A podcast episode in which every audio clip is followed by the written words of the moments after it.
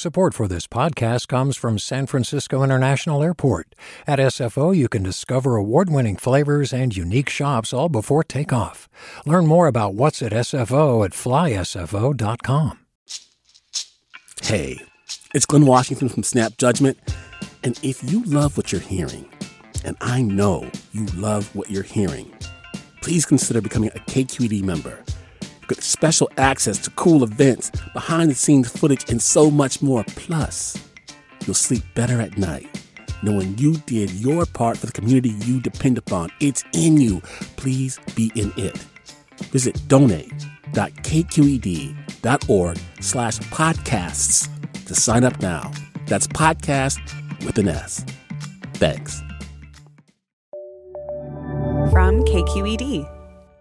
Good morning. This is the California Report. I'm Saul Gonzalez in Los Angeles. Here are your state headlines.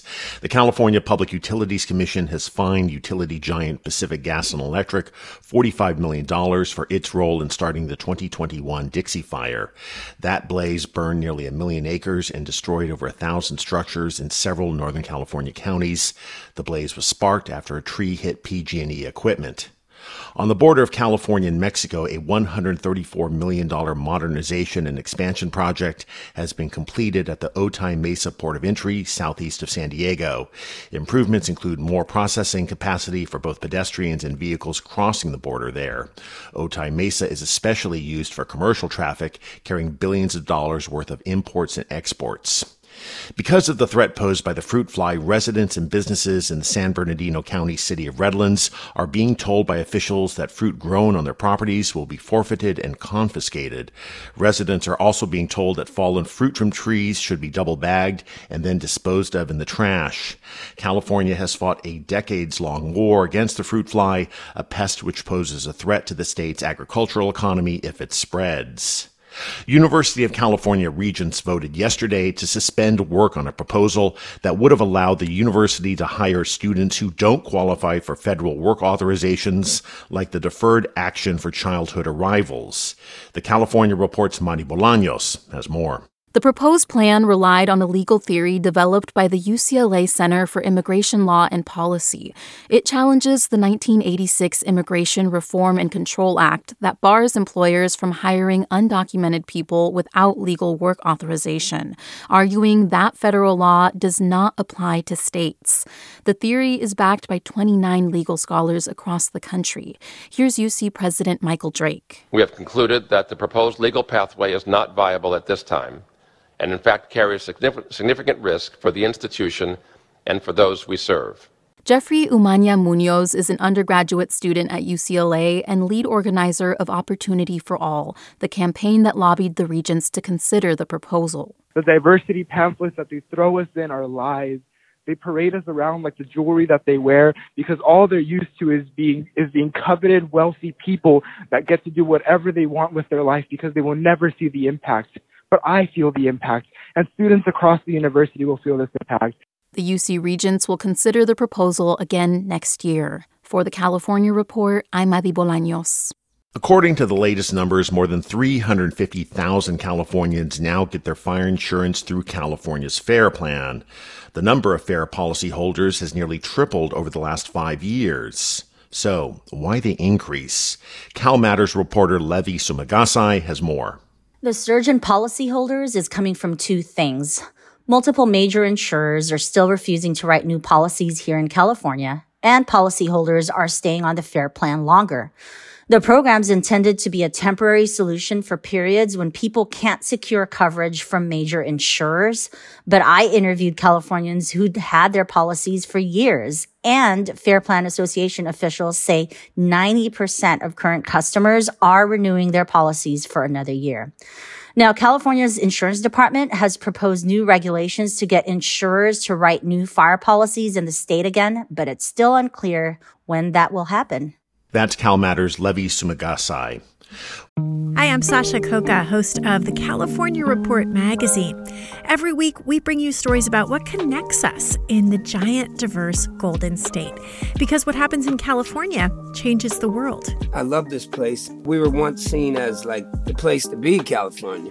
the land of milk and honey. That's where you go to Sunshine State, but we just have challenges right now. KQED's California Report magazine. New episodes drop every Friday, wherever you get your podcasts. Hey, it's Avery Trufelman, host of Articles of Interest. And I've got to say, I've been a fan of KQED ever since I was a little kid and I would come out to San Francisco to visit my grandma. It was just what we'd always turn on every time we got in the car, every time we were making dinner and turning on the radio. It was always KQED. And then over the years, I've become a massive fan of KQED podcasts because this is local reporting at its best. These are answers to questions you've always wanted to know, interviews with exciting, unusual voices, necessary journalism, all told with love and care and artistry. And did you know that a majority of KQED's funding actually comes from members? It's just people like you and me supporting the programs they love while also getting access to cool events, behind the scenes footage, and so much more. If you want to sign up and be a part of this amazing community, visit donate.kqed.org slash podcasts to become a member today. That's podcasts with an S. Thank you for listening and thank you for your support. We turn now to our series on social isolation and the search for community in California. One place where it can be very difficult to find community is LA's Skid Row neighborhood, where many people live on the streets in squalor as they also battle mental health and addiction problems. Enter the Skid Row Running Club. Since 2012, the club's weekly runs have been a place where people can find friendship while also getting healthier. Participants in the club include Skid Row's homeless and the people who work in the neighborhood. Right before a running club run one chilly morning, I talked to running club member Jeremy Price. You've been running with the Runners Club for a long time? Yeah, I've been running with the running club for the last four months, and uh, it's a beautiful experience running here. It's a big change from the community that I come from because I used to have a problem with addiction. Now I don't want to use anymore. Now I don't want to hang out anymore. I'm just out here running, sleeping, and more training. Is it lonely being down here without a connection like this, whether it's a running club or something else? I mean, do you feel isolated? Yes, when you're down here by yourself without nobody, it does get lonely and you do rely heavily on drugs. And this provides what for you? I mean, exercise, of course, but exercise. But I was dealing with depression and I was dealing with mental illness, and now just having people to call out to and hey, would you want to run? Hey, you want to hang out? It's a different experience if you actually reach out to different members in the group right here, everybody comes from different walks of the world right here. We have lawyers, we have judges, we have cops, we have ex-cons in the group. And and homeless people, of course. And homeless people, yes, of course, homeless people are in the group. And we all just come together, we meet up and we merge and we become friends. We eat together, we run together, we take trips together. Everything is uh, it's a different experience because I was an individual that was separated with, with that was isolated. You got to go run now. I'll let you go. All right, thanks. Take care, man. That was Jeremy Price with LA's Skid Row Running Club. If you want to find out more about the running club, go to skidrowrunningclub.com.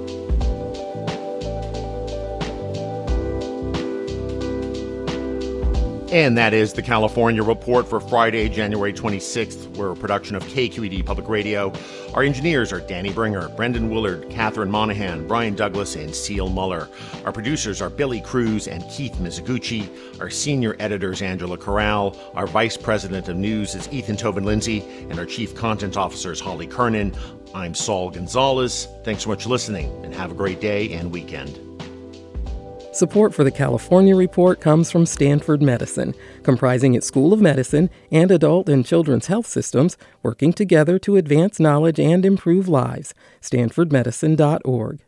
The William and Flora Hewlett Foundation, investing in creative thinkers and problem solvers who are working to ensure that people, communities, and the planet can flourish. And Eric and Wendy Schmidt, whose philanthropy works to create a cleaner, healthier, more secure world for all, on the web at theschmidt.org. Do you love learning about the San Francisco Bay Area, its history, its people, its unique blend of cultures? Then you should check out the Bay Curious book. I'm Katrina Schwartz, editor and producer on the Bay Curious podcast, and I'm here to let you know that for the month of May, we've worked out a sweet deal for KQED podcast listeners. Right now, you can get the Bay Curious ebook for $1.99. That's right, $1.99. Just search for Bay Curious wherever you get your ebooks or find a link in our show notes. This offer does expire at the end of the month, though, so you'll want to act on it fast. Happy reading!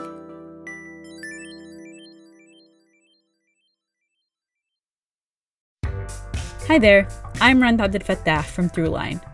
If you're listening to this podcast, you know that KQED produces exceptional storytelling that keeps you informed, inspired, and entertained. Their podcasts cover issues from your neighborhood to the entire country and everything in between. Support this work today. You can help us continue to bring quality podcasts to your ears. Just head to donate.kqed.org slash podcast. That's donate.kqed.org slash podcast.